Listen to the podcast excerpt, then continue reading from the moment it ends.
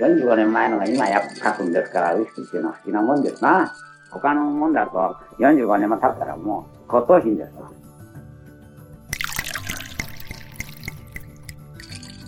Come on! Catch me, 正隆可愛い子には旅をさせろという言葉もございます。どうしても行きたいんか。行きたいですお父さん。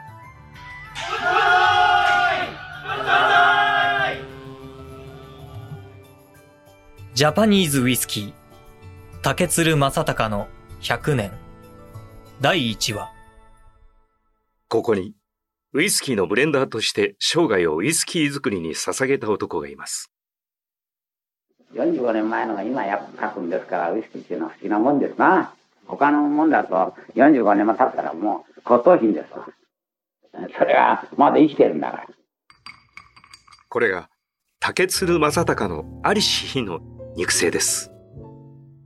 この番組では、ジャパニーズウイスキー作りに生きた竹鶴正隆の人生を中心に、ジャパニーズウイスキーのこれまでとこれからを語ります。彼の人生には、業界を超えた日本人のものづくりのマインドが詰まっています。ジャパニーズウイスキー、竹鶴正隆の100年。第1話のテーマは、ジャパニーズウイスキーはどうして生まれたのか？スコッチウイスキー。もともとは、その名が示す通り、スコットランド生まれの蒸留酒でした。この琥珀色の美酒が日本に入ってきたのは、幕末から明治にかけてのこと。明治期のウイスキーといえば、さつまいもを主な原料にして作られたアルコールに甘味料や香料を混ぜていました。イミテーションウイスキーと呼ばれました。それが大正13年、1924年に寿屋、現在のサントリー株式会社山崎工場で国産初の本格派ウイスキーの蒸留が始まります。昭和の高度経済成長とともにジャパニーズウイスキーの人気もピークを迎えます。元号が平成へと変わり、国内消費に陰りが見え始めた21世紀に入ると、メイドインジャパンのウイスキーは海外へと羽ばたきます。2001年、日課ウイスキーのシングルカスク余市10年が、イギリスのウイスキー専門誌主催のコンテストで世界最高得点を叩き出しました。同じ年、メルシャンの軽井沢ピュアモルト12年がロンドンで開催されたコンペティションで金賞を受賞。2003年にはやはり国際的なコンペティションにおいてサントリーの山崎12年が金賞を受賞しました。ジャパニーズウイスキーは次々に世界にその名を轟かせていくのです。今やジャパニーズウイスキーは世界5大ウイスキーの一つに数えられウイスキーの本場スコットランドから世界最高峰のモルトという称号を与えられるまでになりました。料理を選ばない口当たりの良さ芳醇な香り日本人のものづくりのスピリットが詰まった技術力日本古来の雅楽の調べとスコットランドの民族音楽が融合したかのような唯一無二の存在感大正13年1924年に国産初の本格ウイスキーの蒸留が始まってからおよそ100年の月日が流れました。世界が認めるジャパニーズウイスキーはどのようにして生まれたのでしょうか？ジャパニーズウイスキーはコンビニエンスストアの棚でも見かける身近なウイスキーでありながら一方プレミア価格のついた高級ウイスキーとしての顔も持っています。インターネットではジャパニーズウイスキーが何十万何百万という価格で取引されています。ここでザ・スコッチモルトウイスキーソサイティ代表福田茂雄さんにお話を伺いましょう。福田氏は1980年代にイギリスでウイスキーのマーケティングに携わったのをはじめ外資系ウイスキーのブランディングに携わり海外のウイスキー事情に精通していらっしゃいます。福田さん世界のウイスキーと比べてジャパニーズウイスキーの魅力はどのようなところにあるのでしょうか？やっぱり作り方がきちんとしてる。まあ、一つはなんとなく日本人にとって飲みやすいっていうのもあるんじゃないのかな。ジャパニーズウイスキーの持ってるあの繊細さっていうのかな。柔らかさっていうのが、やっぱり評価される。ジャパニーズウイスキーは日本料理と同じように繊細さが魅力なんですね。続いて、アサヒビール株式会社ウイスキーアンバサダー佐藤はじめさんにお話を伺います。佐藤氏はマスター・オブ・ウイスキーの称号を持つウイスキーのプロフェッショナルです。マスター・オブ・ウイスキーはウイスキー文化研究所が認定する日本で10人しかいない最難関のウイスキーの資格です。佐藤さん、昨今のジャパニーズウイスキーはなぜこんなに価格が高騰しているのでしょう？もともと商品がもう今あまりないっていう部分で、で、その割には非常にウイスキーファンが、あの、まあ、拡大しているので、それはあの日本だけじゃなくて世界で、まあ、ウイスキーファンが拡大している中で、まあ、の日本のウイスキーの評価が高いので、まあ、非常にその、ニーズが多いというところで、物が少ない中で欲しい人が多いので、まあ、そういう原理でね、あの、値段がどんどん上がっちゃってるんだと思います。そもそもウイスキー作りには時間がかかります。熟成という工程が必要不可欠です。ウイスキーの原酒は本来無色透明で、何年、何十年と時間をかけることで琥珀色、いわゆるウイスキーの色に育っていきます。車や洋服のように毎年モデルチェンジを繰り返す商品とは対照的にウイスキーは熟成という時間を味方にすることで品質が担保されていきます。時を重ねれば重ねるほど価値が出る。類稀なる商品です。まあ長ければ長ければいい方、いいってことではないんですが、まあ、長い、長い熟成に耐えられただけの元々のポテンシャルを持ったものっていうのは当然量も少なくなってきちゃう。毎年エンゼルシェアでどんどん少しずつ蒸発して減っていっちゃいますので、例えば40年とか45年とかになりますと、もう本当に量が少なくなっちゃう。最初に仕込んだ量がはるかに少なくなっちゃうので、まあそれは高くなる、いますよね。で、あの、正中さんはそもそもその、5年以上熟成させないと私は出荷しないってずっと言ってた。5年は熟成させた原酒じゃないと、ちゃんとしたものができないっていうので5年にこだわってた。というふうに、あの、私は思います。エンジェルシェア。原酒を樽に入れて熟成する過程で、原酒は蒸発し、当初の量から目減りします。人々はその目減りしてしまう量を天使の分け前と捉えたのです。ウイスキーは天使に分け前を与えることで、その味に深みを増していきます。熟成とブレンド、この製法技術がウイスキーの美味しさを決定づけます。45年前のが今や書くんですから、ウイスキーっていうのは不思議なもんですな。他のもんだと45年も経ったらもう骨董品です。それはまだ生きてるんだから。竹鶴正隆はウイスキーの本場スコットランドから持ち帰った技術をもとに寿や後のサントリーの山崎工場で初代工場長として本格的な国産ウイスキー作りに取り掛かりましたその後日課ウイスキーを創業し日本にウイスキー文化の種をまき見事花を咲かせたのです竹鶴正隆ジャパニーズウイスキーを作った男は江戸時代から続く酒蔵の跡取りでした。ウイスキーは一つの商品を世に送り出すまでにとてつもない時間と労力がかかる商品です。こんなに手間がかかる本格的なウイスキーなど商売にならない。それはただの道楽だ。風土によって味が変わる。品質を均一に保つことが難しい。そんな商品は大量生産には向かない。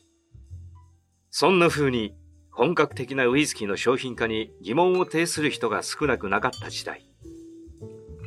時は20世紀初頭、大正7年、1918年、第一次世界大戦の最中、竹鶴正隆は半年もかけた船旅で単身スコットランドへ渡り、ウイスキー作りを学びました。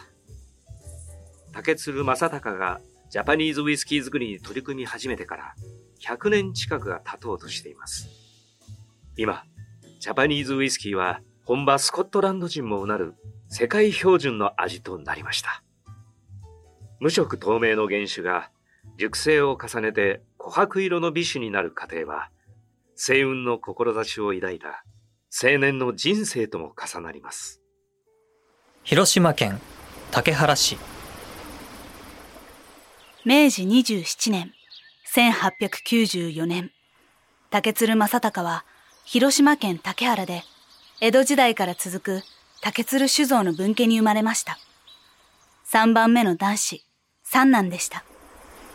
しかし、本家の十代目が急逝し、十一代目がまだ幼かったため、正隆の父親が後見人として酒造りを引き継ぎました。その時点で、正隆の人生は決定したも同然でした。すなわち、作り酒屋の主となるという人生です。三方を山に囲まれ、南には小島が浮かぶ穏やかな瀬戸内海が広がる景勝地は、ロマンチストを育む土地だった。そう、正隆自身が振り返っています。正隆少年は、冬に行われる酒造りに魅了されました。父の号令のもと、当時という職人集団が一斉に酒造りに取り掛かります。麹部屋で菌が繁殖する瞬間や、仕込み樽の中で泡が湧き上がる光景は、まるで魔法を見ているようでした。当時、日本酒の酒蔵は女人禁制であり、酒造りの期間、そこで働く人々は禁欲をしました。酒造りは神事だったのです。大阪大学正隆18歳正隆が18歳を迎えた頃、時代が変わります。富国強兵、文明開化の明治からロマンティシズムを謳歌する大正時代へ、新しい時代がやってきたのです。正隆は科学的に日本酒の製法を学ぶため、大阪へ向かいます。新しい時代が来たのに、自分は旧家の跡取りとして生きるのか。敷かれたレールを歩まなくてはならないのか。正隆は大阪大学で醸造学を学び始めました。その頃、日本の酒造メーカーは産業革命によって広まった琥珀色の舶来の酒、ウイスキーを作ることができませんでした。当時、日本製のウイスキーといえば甘味料が入った合成酒ばかりでした。ものづくりをする人間なら誰しも西洋のモノマネではなく本物を作りたいと願っていました。けれども、誰もその製法を知らなかったのです。いよいよ時が満ちて、国内の酒造メーカーには蒸留酒、つまり本格ウイスキーを作りたいという機運が芽生え始めていました。大阪摂津酒造正隆23歳大正5年、1916年、正隆は大学の11歳年上の先輩、岩井喜一郎が常務を務めていた縁で、摂津酒造に入社しました。当時、摂津酒造は洋酒の OEM メーカーとして君臨していました。摂津酒造が製造したイミテーションウイスキーやワインを卸していたうちの一社が、鳥居慎次郎氏が率いる寿屋。後のサントリーホールディングスです。主力製品は、さつまいもを主な原料として作られたアルコールに、甘味料や香料を混ぜた合成酒。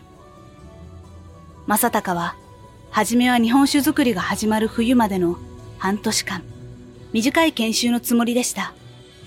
月給は23円。ところが正隆は、社内でめきめき頭角を現します。合成酒に飽き足らず、本格的なウイスキー作りを目指していた摂津酒造は、正隆の技術者としての熱意と技量に注目しました。そうして、早くも入社して2年目にして、ウイスキーの本場、スコットランドへの留学に抜擢されたのです。もちろん正隆は、この話に胸が躍りました。しかし正隆の両親は、酒蔵を継がせるために大阪に出したのです。勉学を収めて立派になった跡取りが戻ってくることを心待ちにしていた正隆の両親の驚きは、いかばかりだったでしょう。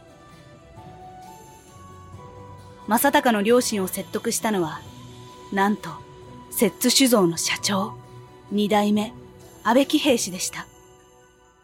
安倍氏は、自ら正隆の故郷、竹原まで出向いて、正隆の両親を説得します。竹原、竹鶴酒造。社長さんどうぞ頭上げてくださいあいえいえ私にも子供がおりますご両親に無理難題を申し上げていることは重々承知しております。頭を下げてお許しいただけるのであればいくらでも下げさせていただきます。わしも年じゃけん正隆が帰ってくるのを楽しみにしとったんじゃ。申し訳ありませんお父さんお母さん。申し訳ありません。正隆お前も知っている通り長男はシンガポールに行ってゴムの栽培を始めてしまった。次男は北海道の汽船会社に入ってしもった。もう竹鶴酒造を継ぐ人間は正隆お前しかおらんのじゃよ。分かっております。でも。どうしても行きたいんか。そのスコスコットランドです。行きたいです。お父さん可愛い子には旅をさせろという言葉もございます。安倍さんわしはあんたにお父さんと呼ばれる筋合いはないんじゃよ。お父さん？分かっとるよ。わしだって獅子は我が子を谷底に突き落とすというからな。父は谷から這い上がる我が子を崖の上で黙って見守る。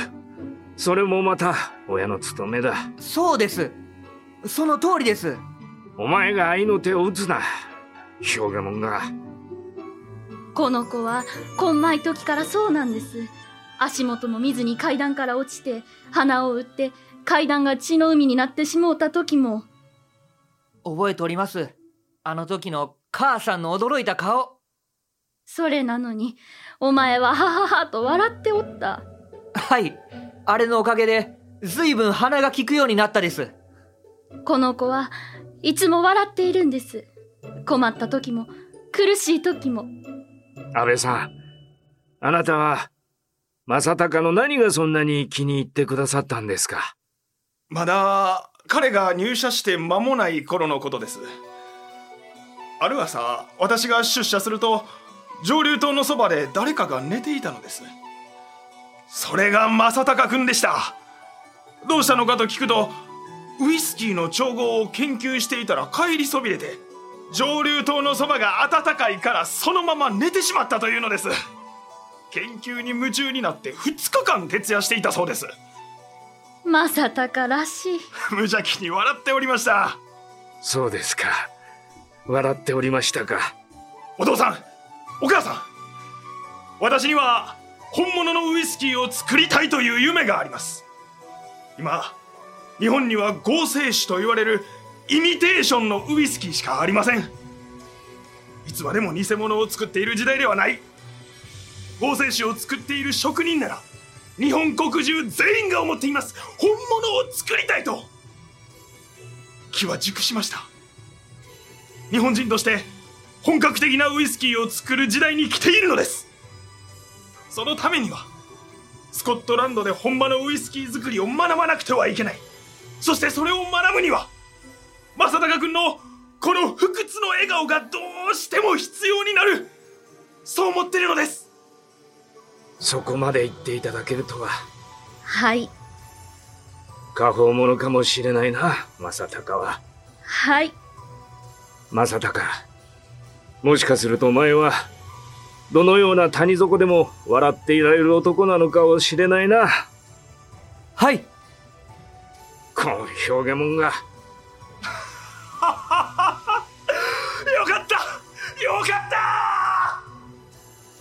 ジャパニーズウイスキーの歴史は、正隆のスコットランド留学を後押しした、摂津酒造社長、安倍喜平の情熱から始まりました。その熱い思いが、正隆をはじめ、岩井喜一郎氏や鳥居慎次郎氏へ波紋のように広がって、ジャパニーズウイスキーが帯同を始めたのです。わしも年じゃけん正隆が帰ってくるのを楽しみにしとったんじゃ正隆には、この父の言葉が忘れられませんでした。それでも、実家の酒造りを継ぐことはありませんでした。そうして正隆は、体に染みついた酒造りの精神をベースに、生涯をかけてウイスキー作りに取り組むことになるのです。腹をくくったのです。神戸港、正隆、24歳。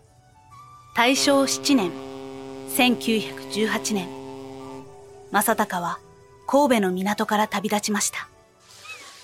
正隆の両親、摂津酒造の安倍喜平氏をはじめ、寿屋の鳥居慎次郎や、後に朝日ビール社長となる山本為三郎らに五色のテープで見送られながら、アメリカ経由でスコットランドへ渡ったのです。その目的は、ただ一つ。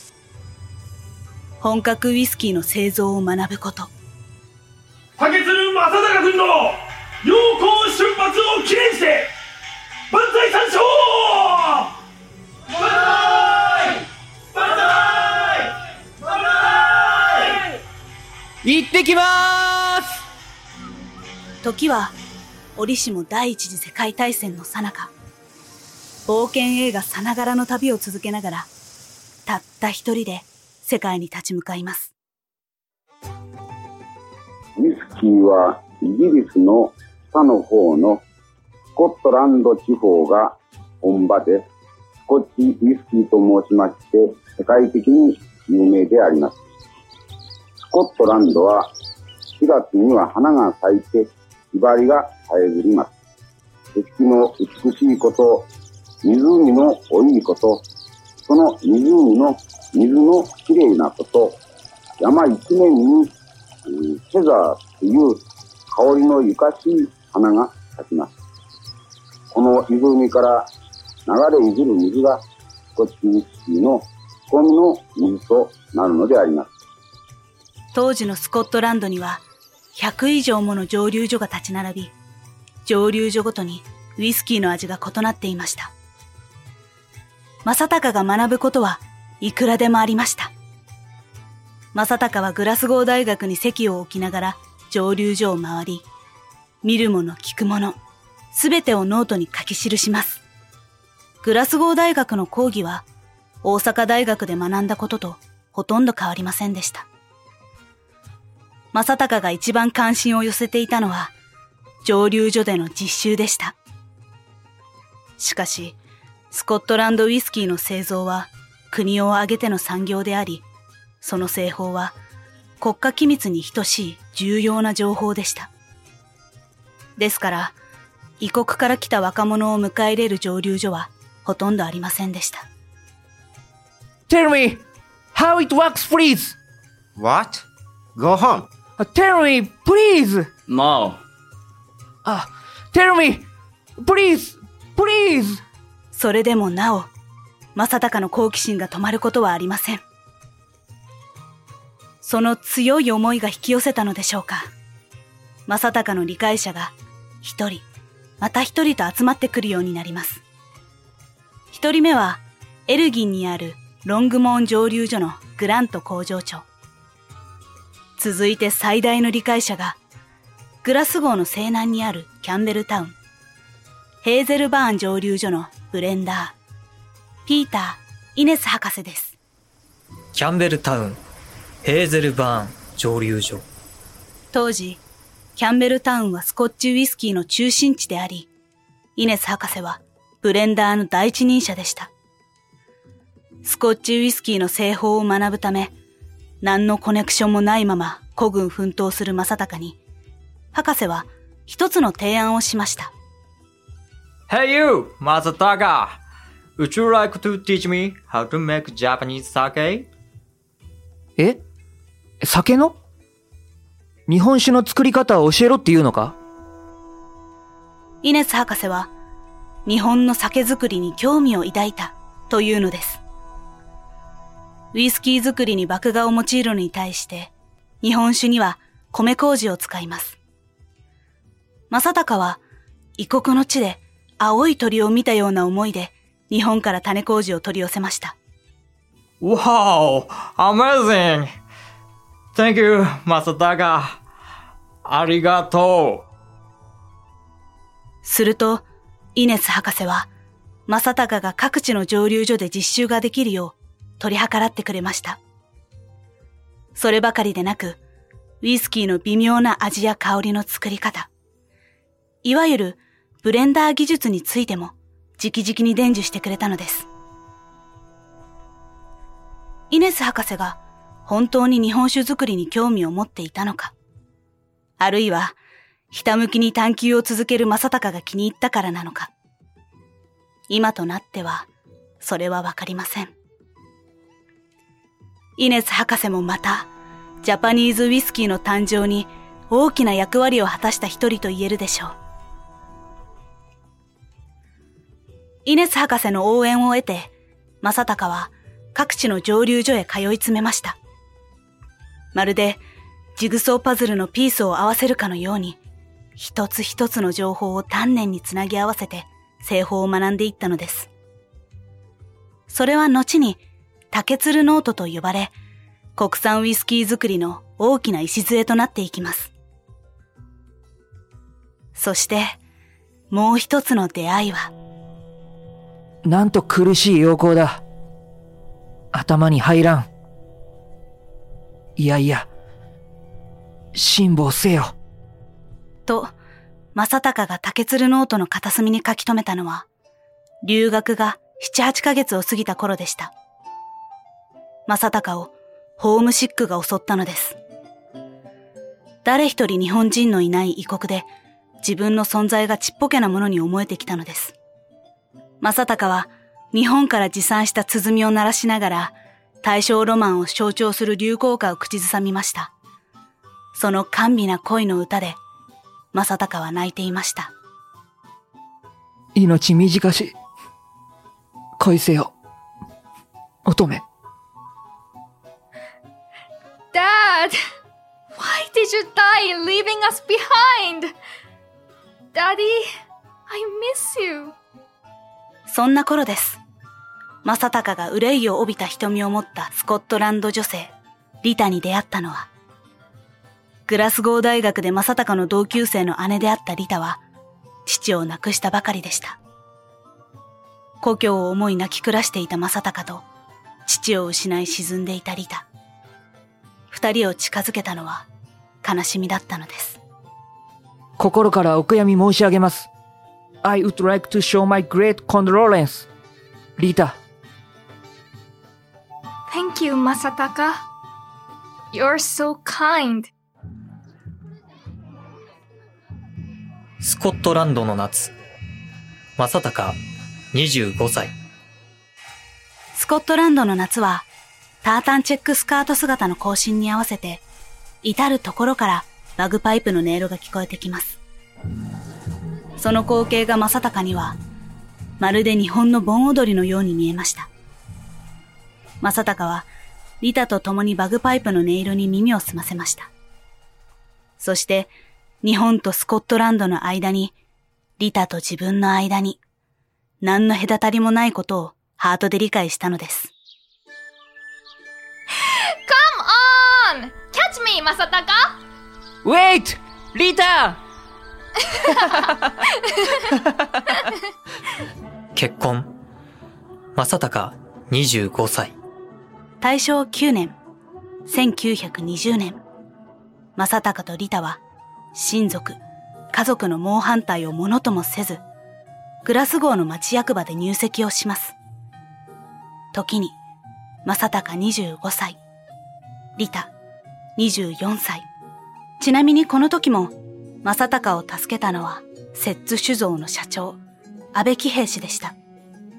リタと結婚する決意をしたためた正隆の手紙を読んだ安倍氏は、はるばるスコットランドまで説得に行きましたが、リタと正隆の強い意志に突き動かされ、結果的に、リタとの結婚について、竹原の両親を説得してくれることになったのです。お父さん、お母さん、どうか、二人の結婚を許してやってください。安倍さん、あんたにお父さんと呼ばれる筋合いはないんじゃよ。私は正隆君にウイスキー作りという夢を託しました息子のように思っております正隆とリタは瀬戸内海を彷彿とさせるキャンベルタウンに新居を構え、正隆はイネス博士からより深くブレンド技術を学んでいきます。キャンベルタウンのヘーゼルバーンっていうところに、まあ、約5ヶ月間ぐらい、あの、研修を、日本に帰ってくる前に、あの、やら、やられた、研修されたところなんですけども、ヘーゼルバーンでイネスさんという、あの、そういう博士に、徹底的にブレンドの技術を叩き込まれて、っていうふうに自分でおっしゃってるんですね。で、えー、あの、これはもう亡くなる何年か前に言われたんでしょうけども、あの、私はその本場スコットランドでブレンドの技術を徹底的に叩き込まれてきたと。で、今でも本場のスコットランドの、そういう技術者を脅かすほどの、あの、そういう、まあ、力を持ってると思うっておっしゃってるんですね。で、でもそこから先があれで、それって自分だけで持ってたってダメなんで、それを私は余一工場の技術者に徹底的に教え込んだっていうことを書かれてる。結婚当初、正隆はリタのためにスコットランドに残ることを提案しました。しかし、ウイスキー作りを真摯に学ぶ正隆の姿に、リタは言いました。正隆私はあなたの夢のために生きたい。あなたのウイスキー作りの夢を応援するために、私が日本に行きます。リータ、ありがとう。必ず君を幸せにしてみせる。もはやジャパニーズウイスキーを作ることは、正隆や安倍騎兵だけの夢ではありませんでした。その夢に多くの人が賛同を始めていました。日本酒との出会い。ウイスキーとの出会い。スコットランドとの出会い。そして、リタとの出会い。これら一つ一つの出会いが、ジャパニーズウイスキーの夜明けにつながっていくのですね。ここからは、竹鶴正隆のお孫さん、竹鶴幸太郎さんにお話を伺いましょう。竹原現在の広島県竹原市は瀬戸内海に面して秋の小京都と謳われる風光明媚な土地柄です現在でも人口3万人に満たないこの町で300年続く造り酒屋竹鶴酒造の跡取りとして育った正隆はどのような少年時代を過ごしたのでしょうか？その竹原の竹鶴酒造の本家からですね、えー、聞いた話なんですけれど、で、あの、その時の手紙を見せてもらったんですね。で、まあ、正隆が、そう、中学生の頃に、まあ、文通をしてたと。で、えー、まあ、表はね、えー、手紙ですので、日本語でパチッと住所が書いてあって、自分の名前が書いてあって、で、中身は、あの、英文で書かれてました。で、それをこう添削してるんですよね。で、その添削の相手は、あ彼のなんか、えー、いとこかなんかで、えー、その方と、あの、その手紙の文通をしながらですね、えー、自分たちの英語をこう添削してたという状態だったようです。ですからまあ、そういう教師もいないし、そういう方もいなかったんだと思うんですね。だから自分たちでやるしかないと。時は明治後期。ごくごく限られた人間だけが英語を使う時代正隆はいとこと英語で文通することで積極的に英語を学んでいたというのですなぜ正隆は英語に熱中したのでしょう？幸太郎氏はその理由は竹原の風土にあったのではないかと想像していますそれは幸太郎氏が初めて竹原の地を訪ねた時に感じたことです。あの、日課にいた時に、広島の営業所の営業をやってたんですね。で、まあ、えー、本家が近所なんで、まあ、初めて訪ねてたんです。で、その時に、まあ、その竹原という町を見たわけですけれど、まあ、瀬戸内海に面してですね、えー、まあ、後ろはその山が小高くて、街がこう古い、もうほぼ江戸時代のような街並みでですね。で、前前にその、えー、瀬戸内海があると。だから、あ背中は山、えー前は海。まあ、しかもその、なんていうの、向こう側に島が見える海ですよね。えーあの、限りない海じゃなくて瀬戸内海なんで。で、えーなんかこう、窮屈に感じたんですよね。僕はね。僕は北海道生まれなんで、まあそういう風景ってあんまりこう馴染まないんですよね。山は向こうの方にあるし、海はまあただ広いみたいな世界で、えーなんかこう、盆栽っていうか、なんかすすごくこう、景色が小さい感じがしました。景色が小さく感じた。だからその、それを見てですね、まあ、うん、まあ、正隆がですね、まあ、こう、それ以上の世界を見たいという気持ちをすごく感じたんですね。ものすごく感じたんです。正隆の兄たちは成人して世界へ飛び出していました。長男はシンガポールでゴム栽培のプラント経営に携わり、次男は炭鉱汽船に入社して北海道にいました。それぞれ明治から大正へかけての新しい時代にふさわしい大きな仕事に身を投じていたのです。まあ、正隆はその本家で生まれて育ってますので、まあ、当然その場所を継ぐと。ただ、文系なんでね、えー、もともとは。ですから、まあ、そこのこう、えー持ち主になるというより、その家業を継ぐという定めだったもんですから、あまあ、300年余り続いている酒造でずっと身を置くっていうのが、まあ、なんとなく、嫌とは言えないけど、こう、定められた自分の運命みたいなね、えー感じの中にいたのかなというふうに感じました。はい。表向きは家業を継ぐという約束に従いながらも、心のどこかで竹原という小さな町で生涯を終えることに窮屈さを抱えていた正隆は、大学卒業後、洋酒メーカー、摂津酒造で働き始めます。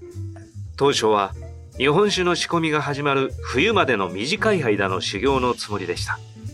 それがなぜスコットランド留学へつながったのでしょうか。その鍵を握っていたのは、摂津酒造の社長、安倍喜平でした。安倍さんというその社長がね、気に入って、えー正社員にしちゃったんですね。で、役職までつけちゃった。で、どんどんどんどんその話が進んじゃって、まあ、ウイスキーやりたいんで、お前どうだって言われて、えーまあ、断りようがないですよね。だから、その、当時、留学をさせるっていうのは大変な、あーことですから、あ今とはちょっと違うと。だから、まあ、その、安倍さんという方は自分のお嬢さんを、えーお嫁さんにして、えー、正隆を、あー安倍家に迎えるということだったんじゃないかというふうに母も言ってましたし、父も言ってました。お、おじ、気がついてたのか気がついてないのか、おじいさんはそういうことをこう、ほったらかして、で、えー海外に要行してしまうわけですね。入社数年でスコットランド留学という破格の待遇の背景には、摂津酒造の社長、安倍氏が、将来性のある正隆を娘婿として迎えようという思いも潜んでいたのですね。一方、竹鶴家は、日本酒造りをする後継ぎが、洋酒を作るためにスコットランド留学すると聞かされて、どれほど驚いたことでしょう。あー要するに、安倍さんっていう摂津の社長はですね、わざわざその竹原まで行って、えー家業を継ぐということからですね、まあ、あの、お預かりしている息子さんを違うところに行かしてしまうんで、随分、その、なんか、行って、お詫びしたらしいです。で、まあ、結局、その、もう渋々、竹鶴家は話して、で、えー結局、摂津酒造の社員として、えースコットランドに留学するということになったわけです。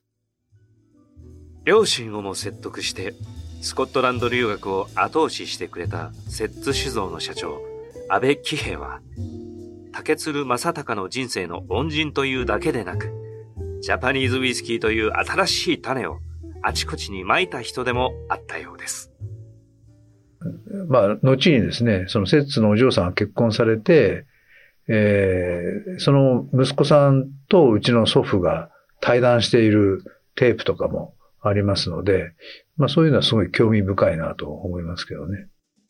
その後紆余曲折の末、摂津酒造は宝ホールディングスへと形を変えますが、正隆との交流は生涯にわたって続いたようです。人生は万事西洋が馬、偶然の重なりによってウイスキー作りへの道が開けた竹鶴正隆。明治時代の気骨と大正時代のロマンをウイスキー作りに込めた正隆の冒険は、これからも続きます。ご案内役は、私、早見健太郎でした。出演。竹鶴正隆、坂本優馬。竹鶴利太、北条真央。竹鶴慶次郎、早見健太郎。竹鶴長、有働しおり。安倍喜平、田辺正樹。イネス博士、平塚蓮。男性1、外国人2、吉川秀樹。男性2、外国人1、大東秀文。ゴンドラの歌、高井舞菜。タイトルコール、平塚蓮。ナレーション、萩原和葉。スペシャルサンクス、アサヒビール株式会社、佐藤はじめ。ザ・スコッチモルトウイスキー・ソサエティ、福田茂雄。脚本、斎藤智子。演出、岡田康選曲、効果、小佐子。プロデューサー、富山正明。制作、株式会社ピトパ。制作総指揮、監修、竹鶴幸太郎。